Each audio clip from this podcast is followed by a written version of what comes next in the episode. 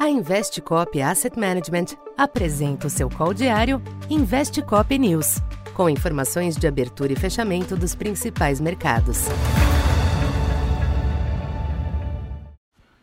Bom dia.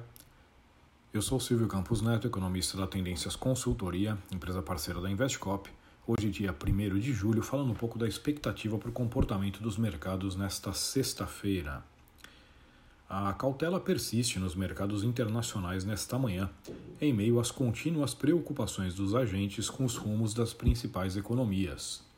Ontem, a queda real dos gastos pessoais nos Estados Unidos alimentou a onda pessimista, sentimento mantido nesta manhã após mais um recorde na inflação da zona do euro, que atingiu 8,6% na prévia de junho e reforçou a expectativa de ajustes nas taxas de juros pelo Banco Central Europeu a partir deste mês. Nas bolsas, os índices futuros em Wall Street sustentam perdas moderadas nesta abertura, após o S&P 500 ter apresentado o pior primeiro semestre desde 1970, com recuo de 21%.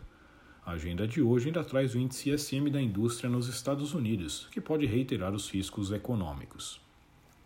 A maior aversão ao risco também se manifesta em outros ativos. No mercado cambial, o dólar tem mais um dia de valorização disseminada ante a maioria das demais divisas. A busca por proteção mantém os yields dos treasuries em queda, com a taxa de 10 anos voltando a oscilar abaixo de 3%. Entre as commodities, petróleo ensaia uma recuperação, com incertezas relacionadas à oferta.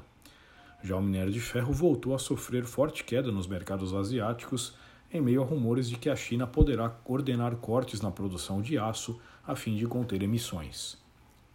Aqui no Brasil, o ambiente externo sugere um encerramento de semana negativo para a bolsa e câmbio Questões locais também ficam no radar, como a aprovação da PEC das Bondades no Senado por quase unanimidade, sendo que a inclusão de gastos novos, como auxílio para taxistas, já havia piorado os mercados na tarde de ontem.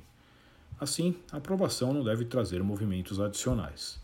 De todo modo, o conjunto da obra externa e interna deve manter o Ibovespa no negativo, após ter fechado o semestre em 98.500 pontos, e recolocar o câmbio acima de 5,25. Nos DIs, o alívio nos yields externos, assim como a desaceleração do IPCS no fechamento de junho, ajudam a acomodar as taxas. Então, por enquanto é isso. Bom dia e bons negócios.